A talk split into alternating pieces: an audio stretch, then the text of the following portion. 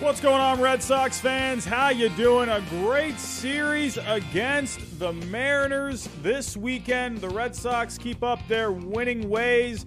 Welcome, everyone, to episode 3 of the Believe in Red Sox podcast on the Believe Podcast Network. How's everyone doing? I hope you're all doing well. Hope you all had a great weekend.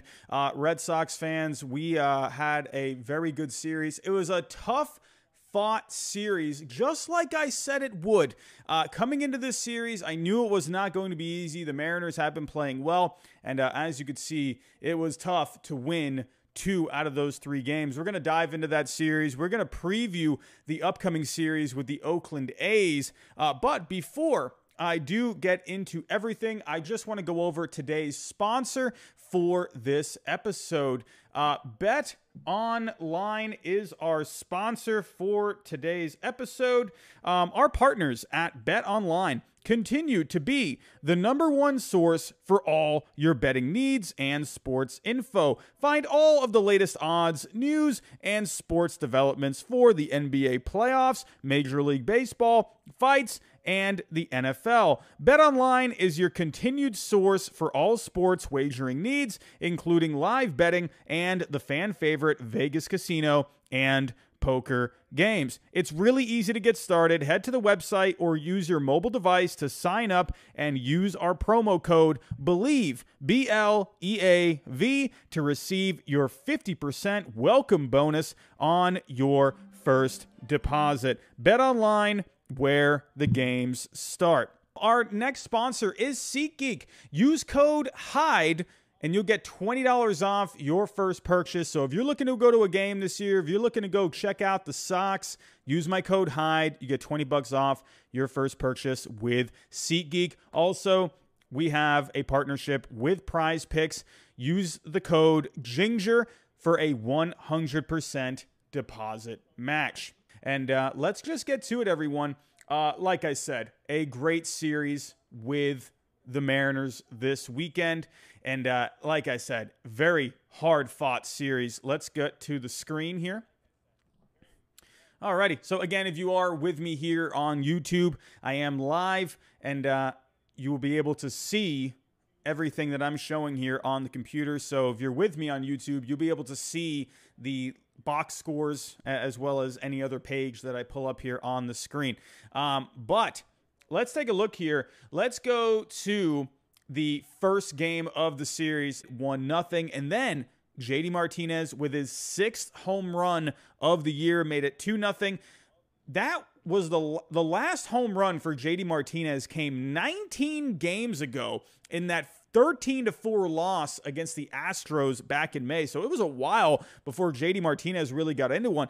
Martinez was hitting really well, but the power wasn't quite there for him. So it was really nice to see J.D. Martinez get into one for a home run. After the J.D. Martinez home run, that made it 2-0. But then Jesse Winker came up in the bottom of the 5th. That made it 2-2. 2-run home run for Jesse Winker. Not a great start for Jesse Winker so far this year, but he's starting to show some signs here for the Mariners. So Winker was absolutely amazing for the Reds last year, but he has not really been able to produce to the same level like he was last year. But that home run made it 2-2. And then Bobby Dalbec, man, he has been hitting extremely well lately for the Red Sox. I'll get into some numbers in just a little bit, but Bobby Dalbec came up big, go-ahead home run in the 7th. That made it 3-2. And then after a hit-by-pitch to Refsnyder, I'm going to talk about Rob Refsnyder here in just a little bit. Holy cow, Rob Refsnyder. Hit-by-pitch to Refsnyder, and then a base hit from Rafael Devers moved him over to 3rd. J.D. Martinez grounded into a double play. That made it 4-2. The Mariners did make it interesting with a few base hits off of Matt Strom in the 8th inning. That made it 4-3, but he was able to get out of it with the lead intact.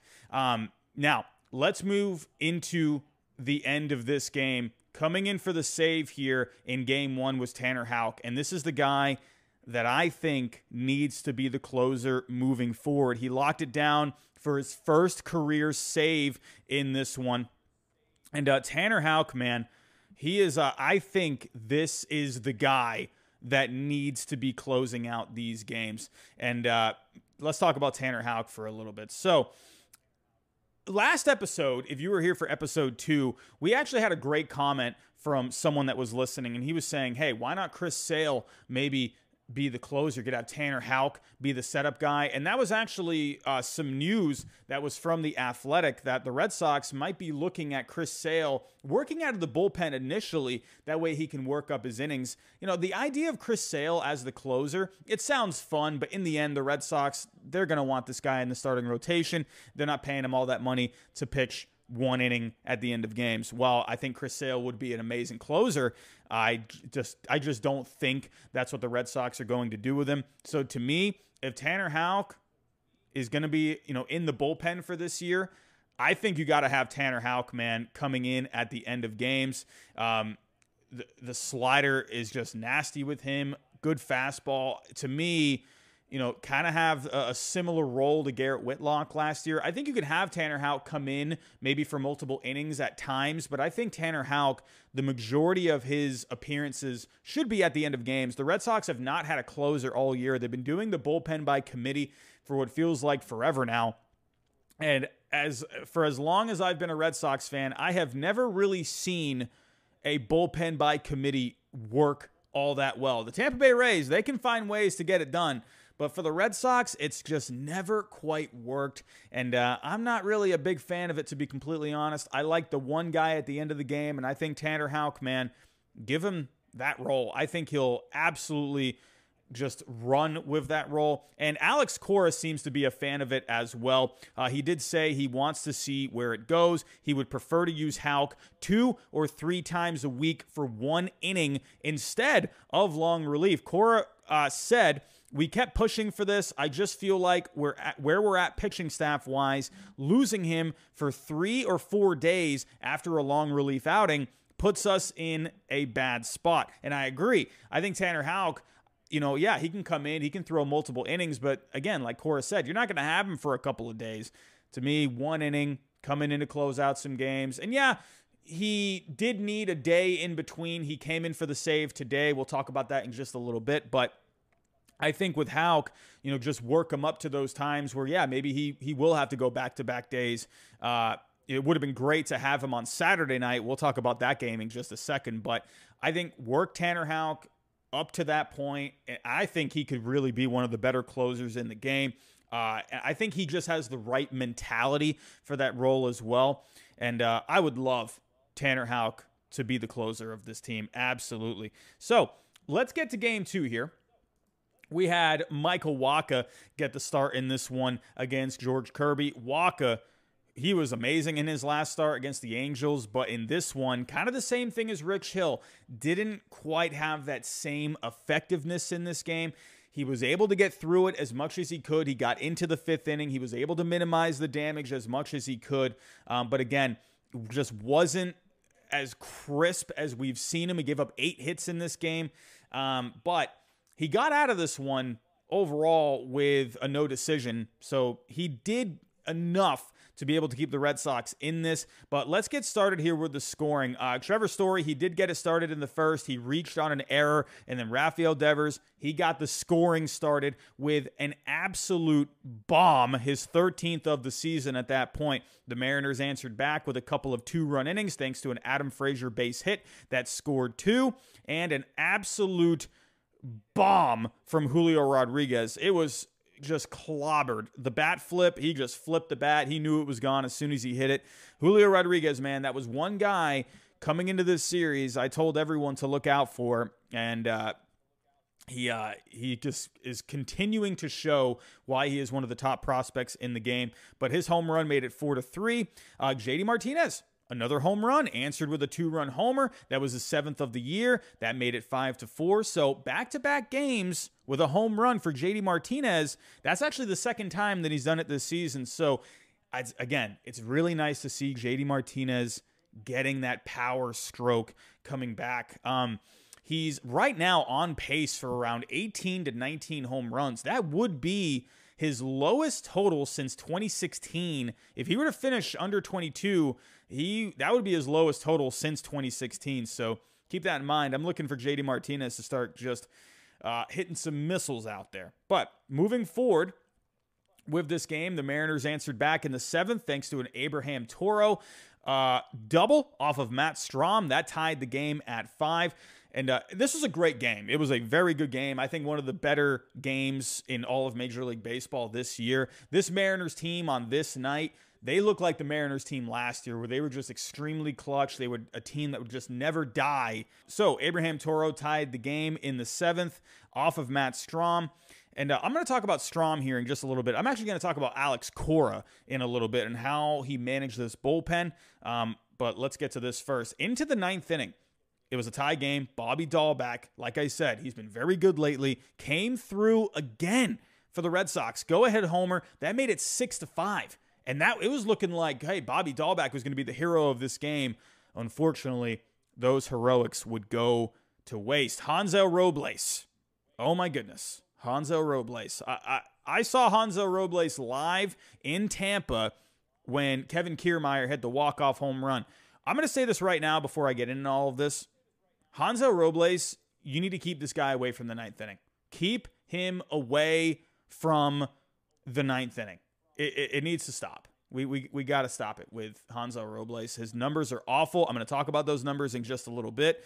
But in Tampa, I remember he looked pretty good to start things off, and then he balked in that game, and he just completely got frazzled, and he didn't have it. I don't think Hansel Robles has the mentality for the ninth inning. You know, yes, we can look at analytics and you can look at numbers all you want, but what you can't look at on the stat sheet is the mentality for the ninth inning. It's a different feel. There's different things running through your head at the end of the game, man. You need that adrenaline at the end of the game. And Hansel Robles, he is just not that guy. And no disrespect to Hansel Robles, I think he is very good in the bullpen. I just think he needs to stay away from the end of games. I don't know what it is. Papelbon, to me, is the perfect example of a guy. When he would come in for the Red Sox, that was a guy, he was just locked in for the ninth inning. I think you obviously need to have those statistics behind you, but I think you need to be in the right headspace. I don't think Hansel Robles is that guy for the ninth inning, but let's talk about it. It actually started off well. He got Julio Rodriguez to ground out, and then he walked J.D. Crawford. Then Eugenio Suarez got the base hit, so he was running into some trouble. That's kind of the same thing. That's what happened in Tampa Bay. When I watched that game live, he got off to a pretty good start to close it out. Then a couple of things happened, and he just lost it. And so at this point, I would have gone with another guy. I probably would have gone with John Schreiber.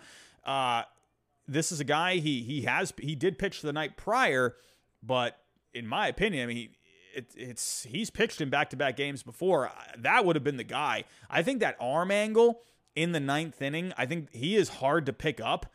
That would have been the guy I would have gone to instead of Hansel Robles, but I digress. But let me talk about those numbers for Robles in the ninth inning. Overall this year, ninth inning for Hansel Robles, a 7.71 ERA, a 7.85 FIP. He needs to stay away from the ninth inning.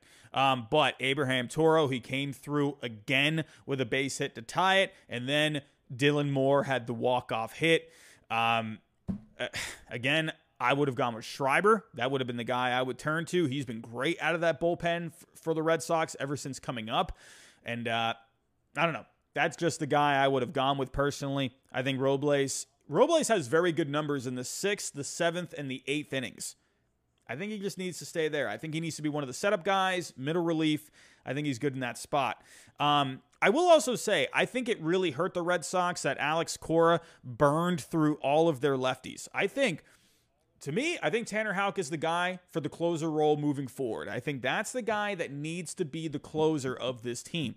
But if you're not going to have Tanner Houck for one night, I think you need to keep a lefty for the ninth inning. I understand you got to kind of get to that point. That's what they did in this game. You got to get to the end of the game. But I think if you can, you need to keep a lefty there, because if you're not going to have Houck at the end of the game, or just in general, if you're not going to have your closer, I'm a fan of being able to have a lefty there in case you need to bring him in for a matchup. Just in case things start going south. I know you have the 3-batter minimum, but I think it would have been great to have a lefty there in that spot to Dylan Moore. I don't know. That's just me personally. But he burned through Diekman. He burned through Strom. Austin Davis, I think, would have been a good guy for the end there. But what can you do? So, in the end, the Mariners ended up winning this game with a walk-off hit. But that, again, this Mariners team, that's exactly how they were last year. They fought to the end. They were always a tough team to keep down, and they just always found a way to win in the end. They were the best clutch team last year, statistically. So, but let's move on to Game 3 today. We actually had a bit of news coming into this game. Nathan Eovaldi going on the IL with some back inflammation. In his last start, he was actually dealing with some hip problems. So no surprise, when you got stuff going on with your hips, your back is going to start taking the brunt of it. So I think Nathan Eovaldi, man, hey, let's just get rested up. It's going to be, you know, you're going to miss him in this turn in the rotation. The Red Sox, you know, they're trying to find guys to, you know, already to fill in some starts. So losing Nathan Eovaldi along with Garrett Whitlock earlier this week, they're going to have to really find a way to get through these games here in the next week to week and a half. So, but let's talk about the guy that got called up for him today, or to take his spot for him today. And that's Cutter Crawford. That's another one that I have seen live. I saw Cutter Crawford's debut with the Red Sox last year against the Indians. Yes, the Indians. They were the Indians last year, not the Guardians. They were still the Indians. But they roughed him up, and I saw that debut, and I'm like, man, Cutter Crawford, I don't know. I don't know about this guy. But he looked really good in this one. Cutter Crawford, man, went up against the ultimate grunter of Major League Baseball. Robbie Ray? Robbie Ray drives me absolutely nuts, but I got to give credit to Robbie Ray. Has not had a great year this year, but he looked really good in this one as well. We actually had a pitching duel pretty much all the way through, but Cutter Crawford, a very good start today. 5 innings, 1 hit, 7 Ks. I mean, what else could you ask for from a spot starter? Honestly, I would have maybe even put him back out for the 6. He was only at around, I think he was at 83 pitches. That guy, to me, I think he should have gone out for the 6th inning. Anyway, it didn't really matter in the end, but I think he was doing so good. He only gave up 1 hit, but I get it. You know, you probably didn't want to keep throwing him out there for these hitters. You know, they're starting to maybe see him a little bit better. So I understand making that move for the bullpen, but either way, a great start for Cutter Crawford today. I would imagine, you know, if you're going to have Nathan Eovaldi out and you got Garrett Whitlock out too, I think Cutter Crawford earned himself another start. I really do. I think you got to keep him up. I mean, if he did that well today against a Mariners team that has been playing well, I absolutely think Cutter Crawford should get another start. Why not? But as for Robbie Ray, like I said, we had a pitcher's duel today. He did really good too. He went 7 innings, only gave up 3 hits. He struck out 4. It was a scoreless game all the way until the 8th inning. And then the Red Sox are coming alive. Rob Refsnyder, hit by pitch, got on base, and then Rafael Devers, he got a pitch that was just up and away, and he just stuck the bat out there, and he just killed it for an opposite field shot. 2-run home run, made it 2-0. Rafael Devers, man, Chaim Bloom, if you are for some reason listening to this show, if you're listening, you need to listen to me right now. Get this guy signed. Enough is enough. Get that contract written up. Go talk with John Henry. Go talk with Tom Werner. We got to get this guy locked up, man, because he is an absolute machine. I don't know what else does he need to prove. Also, did everyone see the ice cream cone at the end of the game today, after the game? I mean, my goodness.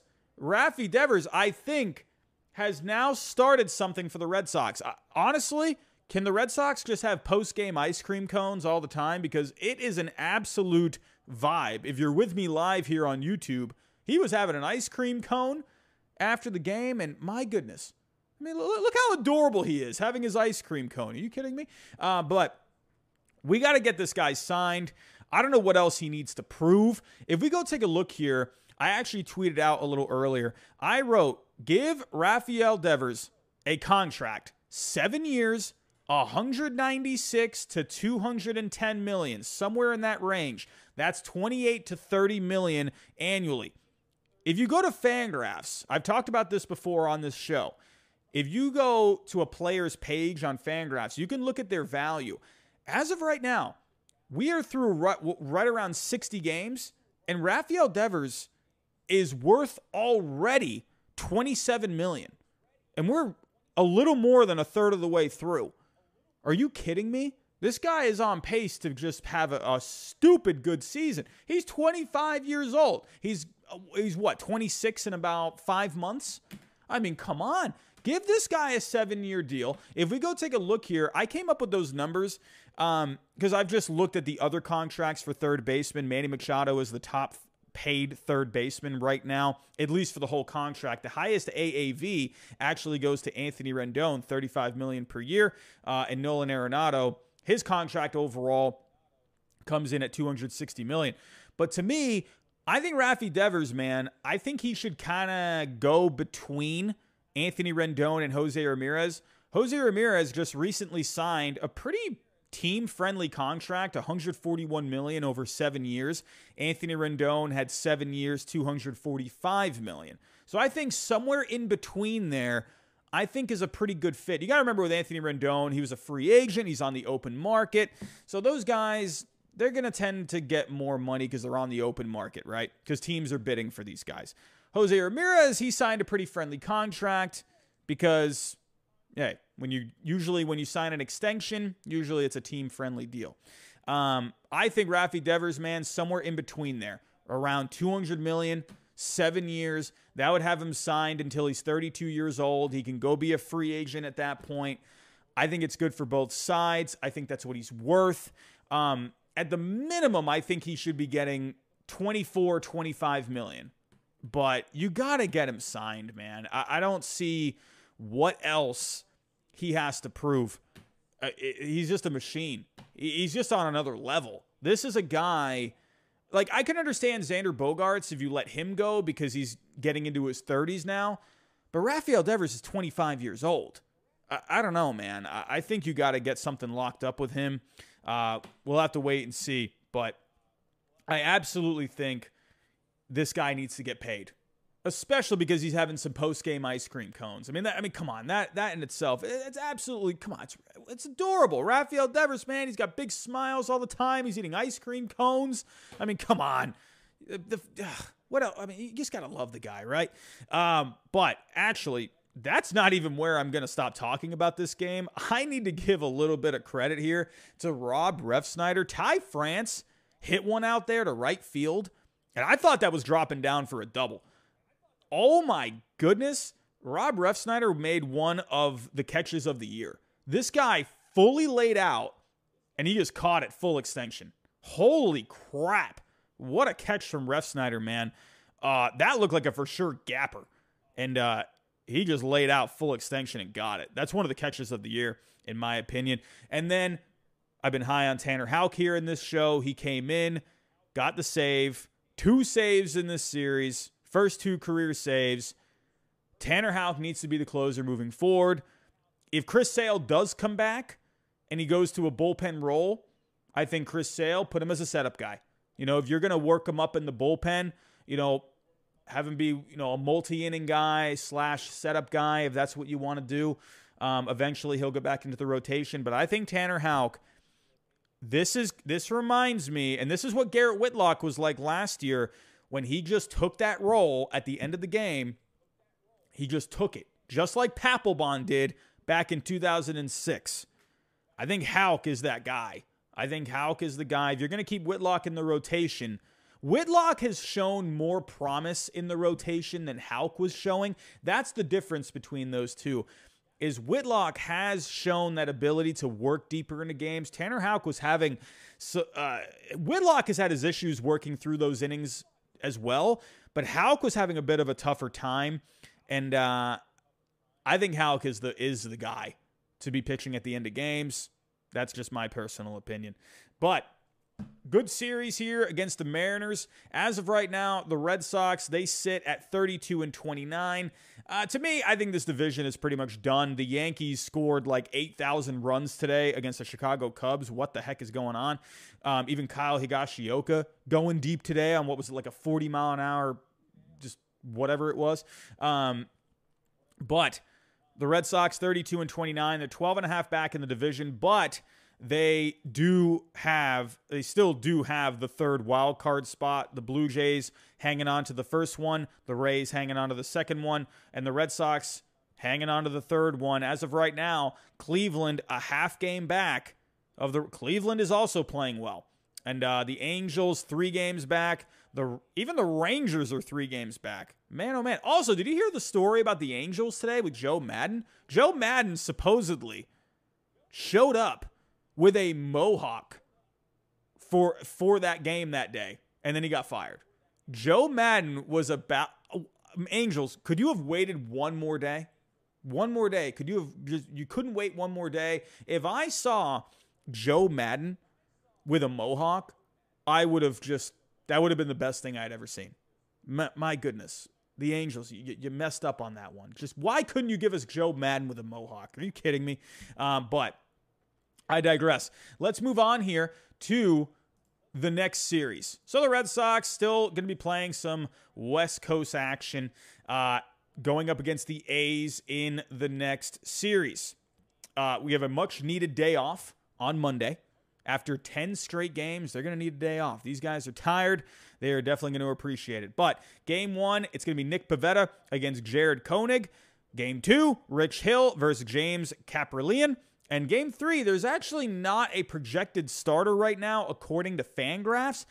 But I would imagine it's either going to be Waka. Waka is listed as the probable guy right now for game 1 against the Cardinals, which, I mean, hey, that's a great story. Waka against the Cardinals at Fenway Park. That's got 2013 written all over it. But Waka right now on Fangraphs is listed as the probable guy for game 1 against the Cardinals on the weekend. That's going to be a really fun series. We're not going to talk about that in this episode, but that's going to be really fun. The Cardinals got a good team this year. You always got to love it when the Red Sox and Cardinals play. It's just always got that feel to it. You know, you had the 2004 World Series, the 2013 World Series. You know, you got all those World Series from back in the day with just, ugh. Just, I always love when those two teams play, man. I just always love it. It's got that historic feel to it. But as for game 3, there's not a listed guy right now. So could that be a Cutter Crawford start? Could that be Winkowski maybe being called up from AAA? He looked pretty good in his last start for the Woo Sox. So I would imagine for game 3, you're going to want to spot Winkowski. So unless they maybe move some guys around, maybe you end up having Rich Hill, maybe you push him there. You could have Crawford for game 2. I would think Crawford for game 2. Oh no, Crawford lines up for game 3. So yeah, I think it's going to be Cutter Crawford for game 3 there. So, but what am I looking out for in this series? I'm looking out for Bobby Dalbec. This guy's awesome. He would have been the hero on Saturday night had it not been for Hansel Robles. Kill me. But Dalbec, in his last 15 games, he's hitting .305, has a .353 on base, a .609 slugging, 4 homers, 10 RBIs. I want to see Bobby Dalbec keep it going, man. Let's keep it going. He's been great. Trevor Story has been the opposite. He's actually been pretty cold. He's 4 for his last 24. Really, you know, Story, his glove has been great out there. It has been just such a great fit defensively. He has really taken to second base.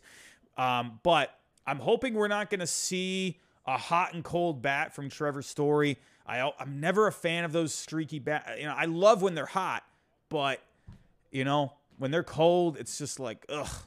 But Trevor Story looking to see if he can pick up the pace. And again, looking to see who gets that start for game 3 or who ends up getting the start, or how do they fill this with Nathan Eovaldi and Garrett Whitlock out? So let's get to some prospect news. We had some action over this weekend. Let's talk a little Brayan Bayo, the top Red Sox pitching prospect. Had a great start against Buffalo. He went 6 innings, 8 strikeouts. He continues to look good. Are we going to see Brayan Bayo maybe be a September call-up for the Red Sox? I'm thinking right now he's pushing for it. I think you could definitely see Bayo in some kind of a role, unless they have an innings limit for him. Could you see maybe Brayan Bayo get the spot start in game 3? Maybe. I think maybe you could. I'm not sure what their plan for him is. Maybe they just want him to just working AAA right now, but he could be a possibility for that game against the A's. We'll have to wait and see. One guy that we have not really talked about all that much, and this might be the first time you're hearing about him, and that's Nicholas Northcutt. High A, Greenville. This guy hit his 20th home run over the weekend. And believe it or not, if you go to Fangraphs, if you go pull up under the prospects tab, if you go to the board, you can actually see the minor league leaderboards. And Nicholas Northcutt of High A Greenville is actually tied for the lead in home runs in all of minor league baseball. The problem with Nicholas Northcutt, though, the problem is while he is hitting bombs and driving in runs, he's only hitting .229. He's got a .278 on base. So we're not seeing a lot of on-base action and batting average from him. However, his slugging percentage, it's a .573. So while I do appreciate the home runs and the RBIs, I need to see more of a batting average. I need to see more of an on-base. And who knows, man? Maybe this guy can end up being a guy in the next few years. And, hey, with the Red Sox, they've always been very good at developing these position players. So could Nicholas Northcutt be a guy that we see in a couple of years? He's mashing up there, so that's good to see. Speaking of a guy that mashes, how about Blaze Jordan? Haven't really heard too much about Blaze Jordan lately. He is with Single A Salem, having a decent year with Single A. We're not seeing a lot of power from him. Only 3 home runs, only a .408 slugging compared to the .590 slugging last year. But Blaze Jordan has been heating up lately. In the month of June, he's hitting .300 with a .405 on base. He went 3 for 4 on Saturday night. So honestly, I like that Blaze Jordan. You know, he's not just this guy that's hitting home runs. You know, honestly, like the numbers that we just looked at with Nicholas Northcutt, that's kind of what I think a lot of people saw Blaze Jordan doing, a guy just hitting for a ton of power. But I like that Jordan is really just focusing on getting bat to ball. He's getting on base. The power's there. It's going to come. The game power will develop. So I like that Jordan right now, he's not focusing on just trying to hit bombs. And I think that the Red Sox are taking the right approach. He's only 19 years old. So hey, I think Blaze Jordan, man, give him a few years. I think he's going to be something. So he's playing great baseball lately, though. So everyone, we have reached the end here. But before we do get out of here, I'm actually going to do a bit of Q&A. We did have some questions. If you go on my channel on YouTube, if you go to the community tab, you will be able to post, I will post something for you to post a question or a comment. So we got 7 here. Let me run through these. Hans, you actually had a question here as well. What are your thoughts on who we should target at the deadline? I got to say, man, right now with these injuries happening, I'm almost kind of leaning towards some starting pitching. I think we need to go get a bullpen guy. If Tanner Houck ends up being the guy at the back end of the bullpen, I think you might be okay. I wouldn't mind a bullpen guy and a starting pitcher. If you could get someone, I don't think Bloom is going to do this, but if you could get someone like Luis Castillo or even Frankie Montas, oh, that would be huge. That would be huge. I don't know if Bloom is going to go that route because Bloom, the way he likes to do trades is he wants to get something for the future as well as get something for the present. So for either Frankie Montas or Luis Castillo, he's going to have to give up prospects, and they're still trying to rebuild that farm. So that might not be the route I think he ends up going. We know Bloom, he's going to try and find some diamonds in the rough. Remember, he got Austin Davis last year, and look how good Austin Davis has been this year. So Chaim Bloom, I think he's going to make moves like that. I think he could get a starting pitcher, but someone that's going to be cheaper, I think. So we'll have to wait and see on that. the Cubs, they got some relievers there. I could see him maybe going to the Cubs. And like maybe someone like a Scott Efros could be good for that bullpen. I could see something like that. From Nashiris Medad. In 2018, Alex Cora was made famous for his hit-and-run schemes, which partially led to that team's success. Has Cora been implementing the hit-and-run this year? Well, if we take a look at the numbers right now, I feel like he's been doing a little bit here and there. The Red Sox right now, when it comes to base running, they are actually 13th overall in Major League Baseball. They have a 1.0 base running. It's not a lot. Right now, the Rangers have the highest base running with a 12.3. But now that doesn't necessarily mean they're doing a lot of hit and run. That also accounts for stolen bases and whatnot too, and runs scored. But I feel like he's been doing a little bit. He hasn't been doing it like crazy, but there have been some spots where he has been doing some hit and runs.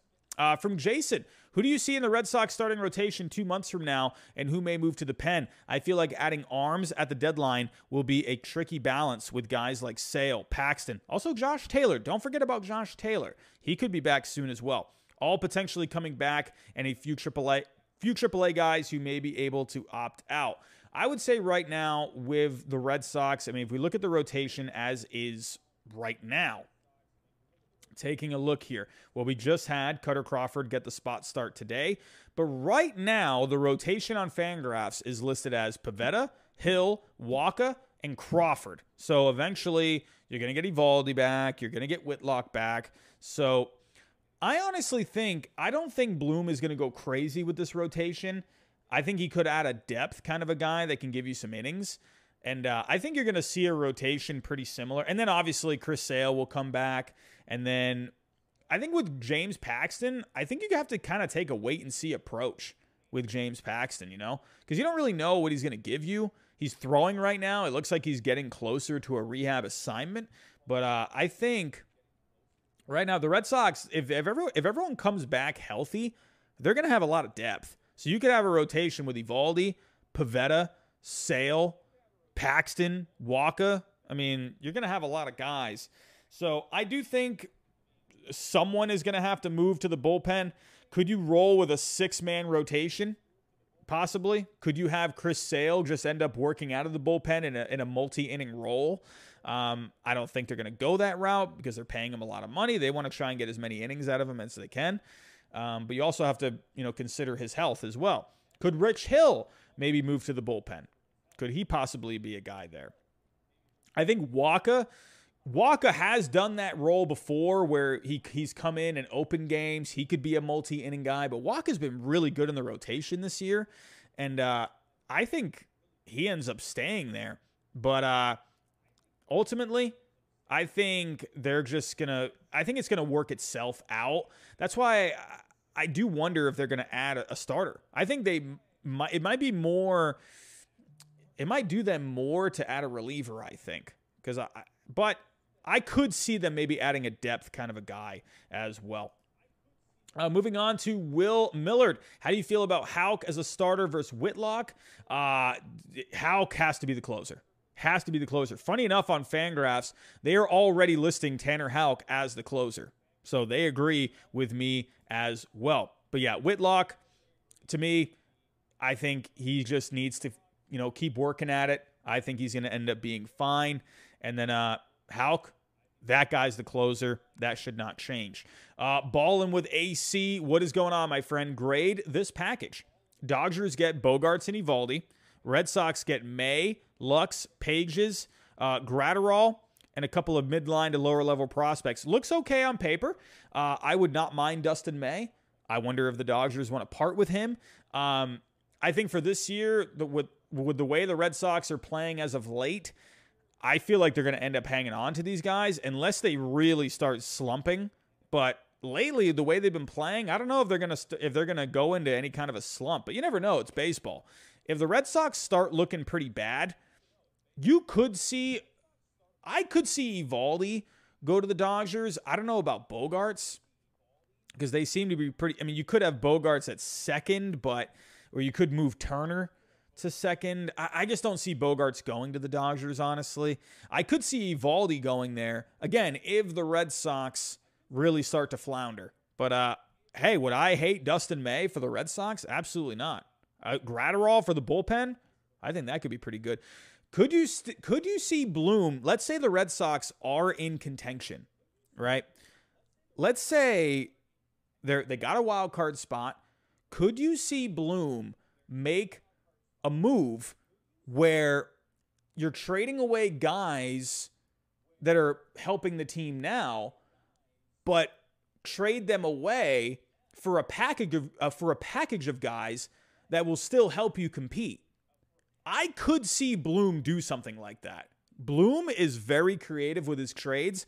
The Jackie Bradley Jr. trade was a perfect example where you shipped off Hunter Renfroe and then you got a bad contract with Jackie Bradley Jr. and then you got a couple of prospects as well. I could see something like that. I absolutely could. I'm not going to turn my head at all to what Chaim Bloom does. I could see a move like that. Maybe not this one exactly. Bogaerts and Eovaldi for May, Lux, Pages, and Gratterall and a couple of prospects, but I could see a similar move, like Bloom doing something similar like that, where he gets very creative. BP 125. Will we see Duran up for the next series? If I don't think we could, but then again, you know, how many times, you know, you're going to keep calling this guy up and down, up and down, up and down. I mean, Refsnyder, man, he did pretty good this past weekend. I'd be okay with keeping Refsnyder for right now. Caden Lichford. Who do you think is the best player for the Red Sox? Right now, it's Devers. It's Devers right now. If you actually go here to the FanGraph leaderboards for the Red Sox here, let's take a look. The stats have not updated, but right now it is Rafael Devers. Rafael Devers, the one thing that would kind of hold him back was his defense, but he's actually been playing okay defense this year. He's got a 1.9 defense on FanGraphs. His offense is just off the charts. He is statistically the best player on the Red Sox right now. Bogaerts is right behind him. J.D. Martinez. J.D. Martinez is actually the second best offensive player for the Red Sox right now. But Devers is far and away the best player for the Red Sox, and they need to sign him as soon as possible. Nicholas Carrasio, one of our moderators here in the chat. When do you think Blaze Jordan will make his debut? Oh, it's funny. We just talked about Blaze Jordan. Like I said, I think, you know, maybe 3 to 4 years. I think they're going to take their time with him. You got to remember, he's 19 years old. Unless he starts just blowing the cover off the ball and you can't put this guy away. If he forces his way up at an earlier age, then I'm all for it. But I think right now, if they stay on the trajectory for him, I would say probably 3 to 4 years. I think that could be a good time frame for him. So, but yeah, Blaze Jordan, man, he could end up being really good. So, everyone, that's it for tonight's show. I do appreciate everyone coming out. I appreciate the super chats and everyone. I really do appreciate it. Good questions here. You guys were talking in the chat tonight. Really do appreciate it. For those of you that were coming in to the chat, you were asking about the power rankings. I did say last Monday that I was going to be doing power rankings. I was probably going to move it back to Sunday night, but the numbers actually did pretty good for the power rankings on Monday night and better than I thought they would be. So I'm going to roll with the power rankings on Monday nights for at least right now. Keep the Believe in Red Sox podcast on Sunday nights and, because right now it just works better with the schedule. And again, the power rankings, they did well Monday. So I will be live tomorrow night with power rankings. So be here for that. Before I do get out of here, one more time, our sponsor for today's show is BetOnline. Hey, if you're looking to throw down some money, go check out BetOnline. They got a whole ton of wagers that you can make. Don't forget, we are partnered with SeatGeek. Use my code HIDE. You get $20 off your first purchase, and we're partners with Prize Picks. Use my code Ginger for a 100% deposit match. If you are here with me live on YouTube, if you can, hit that like button on the way out. If you are new, think about subscribing to the channel. I'm talking all things baseball all the time. But if you are listening to this on your favorite podcast network, whether that's Spotify, Google, Apple, or Stitcher, I want to thank you for listening to today's show. I will be live again here on YouTube after the Oakland A's series on Thursday. So be on the lookout for that. So Thursday night, Friday morning, this podcast will be live wherever you like to listen to your podcasts. But everyone, go have yourself a great night and have yourself a great week this coming week. And if you are listening to this in the morning, have yourself a good day. Enjoy your cup of coffee or whatever it is you're doing. Everyone, thank you for coming out tonight, and I'll talk to you next time. Thank you for listening to Believe. You can show support to your host by subscribing to the show and giving us a 5-star rating on your preferred platform.